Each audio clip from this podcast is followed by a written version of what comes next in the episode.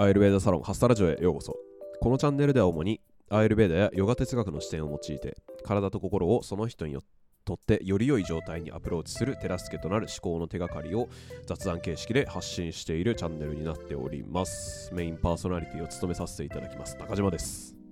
アイルベーダーサロンハスタの小松崎です。よろしくお願いします。はいお願いします、えー前回の最後なんかちょっとわちゃわちゃして終わりましたけど えーまあその前回の続き前回の内容をざっくり今までのを振り返ると、まあ、小松崎さんの考えるセルフケアうんをなぜ進めるのかうんっていう理由としては、えー自分の中に眠る思わぬなんか根本的な原因を探るためそうそうですね。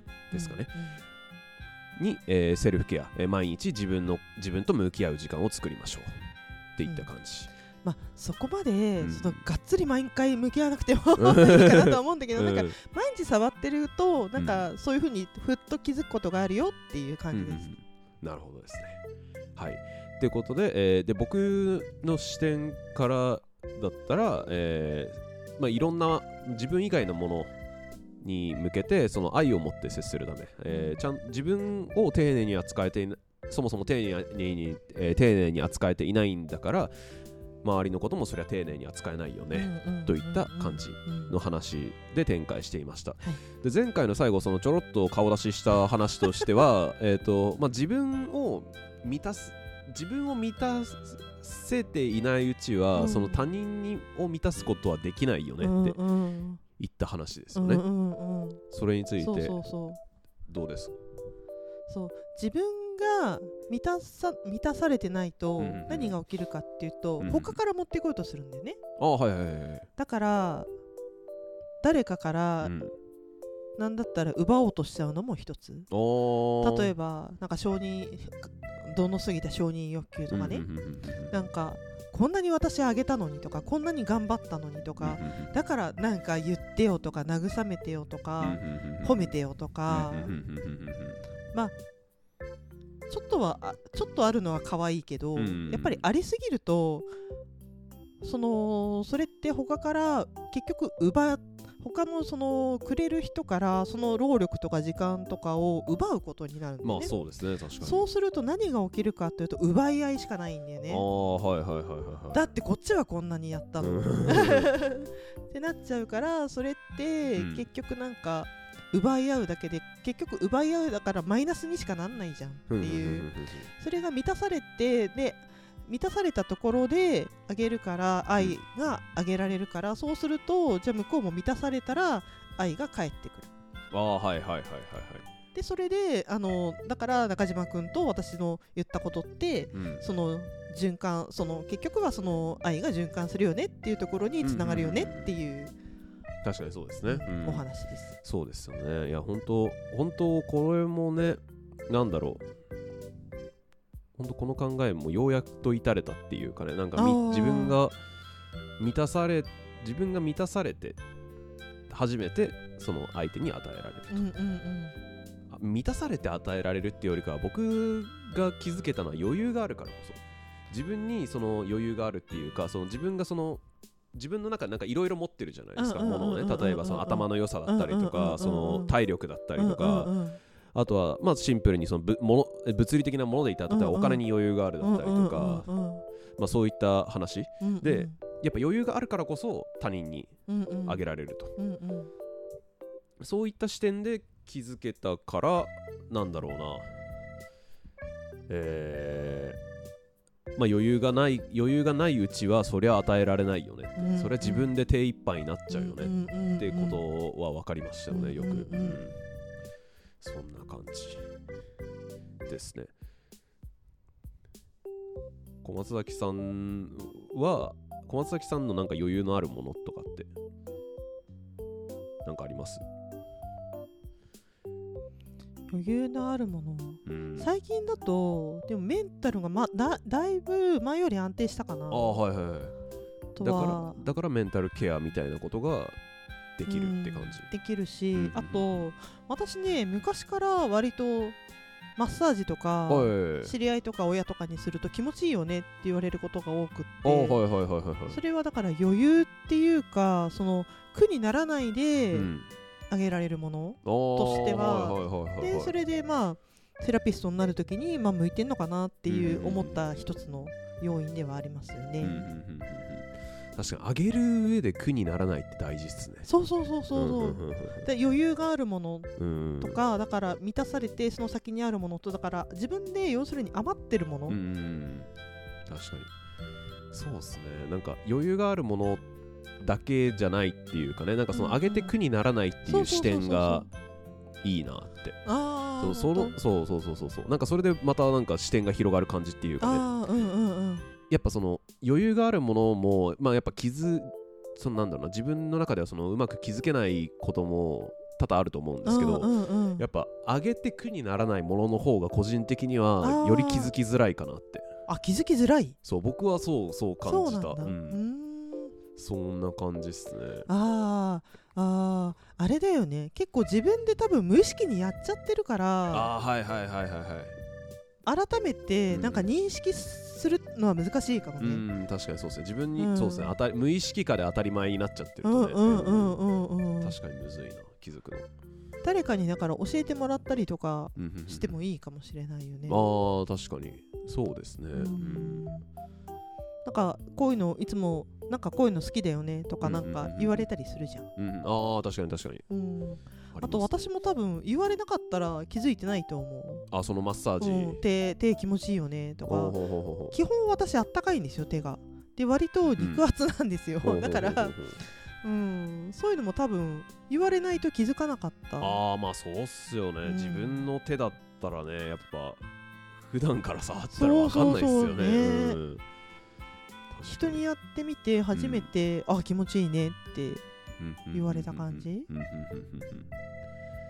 あそうちょっと話がガラッと変わるんですけどガラッと変わんの、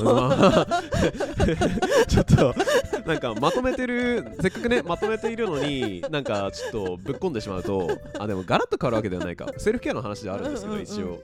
えっとまあその僕セルフケアをするようになって自分のその足の裏って意外と柔らかいなんか柔らかくなったなって感じがしそういう発見があります。あへえそうそうあのねこのセルフケアをなぜ進めるのかの前編で話ししたうんうん、ちょっと話した時に、えっと、土の話、あーうんうん。そうそうそうまあ、僕がいわゆる外的ストレス要因になって、で土を踏む踏み続けるから、そのまあ、土っていわゆるじ、えー肉体ですよ自分の体、自分の体がそのその外的ストレスによって、うん。そのどんどん硬くなっていく、それがいわゆるコリですよ、みたいな話をしたと思うんですけど、ちゃんと耕してんなみたいな ことを思ったりしてます。ああ、うん。そうなんだ。そうそうそう。なんかね、ま、あれ前までこんな自分の足の裏柔らかかったっけなみたいな結構ゴリゴリになんか指とか入ってくるんですよね、面白いから結構グリグリやるんですけど。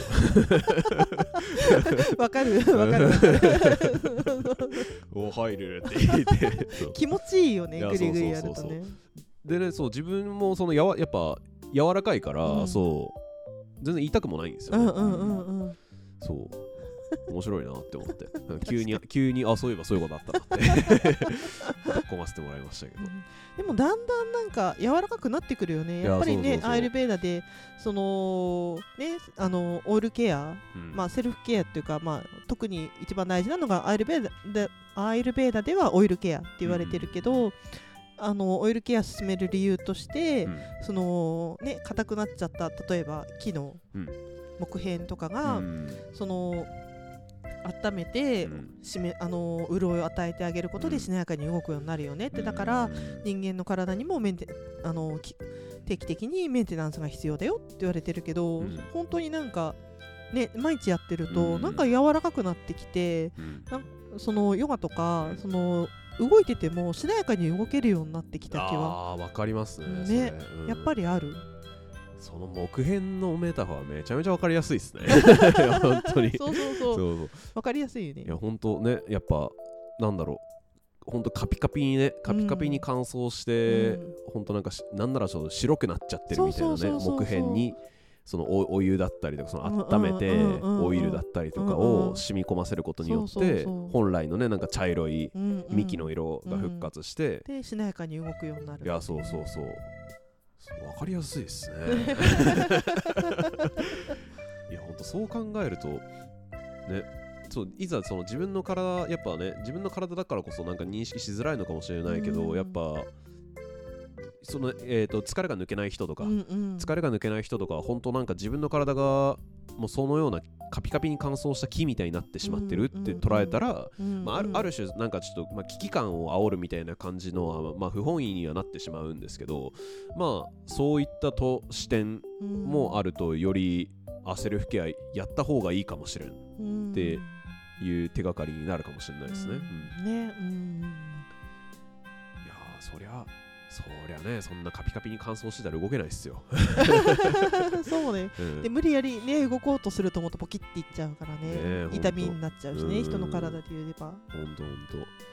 ね、僕が僕はその、まあ、ちょいちょいその、ね、自分の体の硬さをあの、うんうん自転車に例えてますけどね。そうなの？自転車のギア。へえそうそうそう。ギアを、えっ、と、やっぱ自転車のギアとかってやっぱ、基本的に外に置いてたりとかすると、うん。雨ざらしになったりとかするとだんだん硬くなってくるじゃないですか,、でたたまにとんでもない音で走ってる自転車とかあるじゃないですか。すっげえガチャガチャガチャガチャ。って言ったりとかして確かに。でやっぱそういうのってやっぱ錆びちゃっててその体が硬くなってる状態なわけですよ。そうそうそう。で体が硬くなっちゃって、でその中で無理やりギアを動かすんだから、それはギア壊れたりとか、うん。その自転車壊れちゃうよねってうん話で、うん。だからそのちゃんと日々っていうかその定期的にその556かけてあげてその油をさしてあげるうんメンテナンスしてあげたりとかあと埃を取ってあげるとか、そういうことをすることによっていつまでもその柔軟にギアは動き続けられるしえーっと柔軟に動き続けられるからこそその自転車その自転車自体も長く使えるよねってうん感じ、うんうん。確かに分かりやすい。そうそれも人間の体と言えるよねって、うん確かに。同じこととして。うん一緒だよね。そうそうそう。まさにそのごま油のケアがそのますもう本当直輸みたいな感じになってますよね、うんそうん。の油させっていう。まあそんなねそのまあ確かにそのごま油でケアするのも大事なんだけどまあ一旦その最初の段階としてはまずはそのストレッチしてあげるとかね、そういったことでも全然なんだろういい油その油さすような効果的、まあ、効果と似たようなものはうん与えられるんじゃないかなとはうん考えてますね。うんはい。といった感じで、えー、っと、まあ、まとめ会はいでしたね。うん。まとまったのかな？まとまったか？えっと、そう、自分に余裕が生まれて、初めて、えー周りの人を大切に扱えるとか、うんうん大切えー周りの人に対して、えー余裕を持って接することができるようになりますよと。うんで自分がその余裕が自分に余裕が生まれて生まれることによって初めて愛を渡せる、で愛で渡した相手の人がその愛で満たされたらその愛は満たされてやっと自分に返ってくる。うん。でそれで循環していくよって話でしたね、はい。といった感じで、えーまあ、以上2人のし2人のそれぞれの見解からのセルフケアのすすめといった感じでございました。はい、もしね、なんか、まあやっぱそのセルフケア、自分で最初どうやればいいかよくわからないとか、そういった方いらっしゃいましたら、まあハスターのインスタの DM に連絡して、まあ実際に施術受けてもらう方が早いとは思うんですけど、うん。まあ施術受けないまでも、例えばカウンセリング、前段階のカウンセリングとか、あとセルフケア講座もやってるんで。あそうかそうかそうか。はい。そうセルフケア講座とか。でそのどのようにしてその日々行っていくかっていうのを情報をゲットしていただければなと思っております。そうですねあのセルフケアで、あのアイルベーダーで勧められているあの、うん鼻うがいとかも、あうんのちゃんとご自宅帰ってすぐできるように、うんあのできるところまでうんちゃんとやり方もおサポートしてますんで、はい、良いですね。はいよ、かったら受けてみてください。といった感じで今回は、えーセルフケアのすすめ後編、えー第3回にわたって放送してまいりました。ありがとうございました。ありがとうございました。